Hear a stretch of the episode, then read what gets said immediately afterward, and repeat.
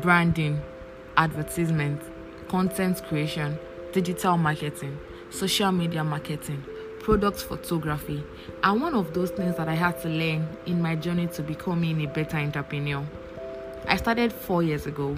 I had no mentor, no one to talk to, just role models who weren't ready to share their stories, and I had to figure all of these things out by myself. The journey wasn't easy. It's still not, but if there is one thing I haven't done, is give up.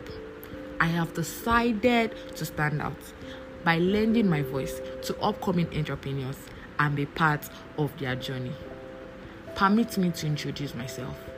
I am Olale Damilola, Africa's Queen of Nuts.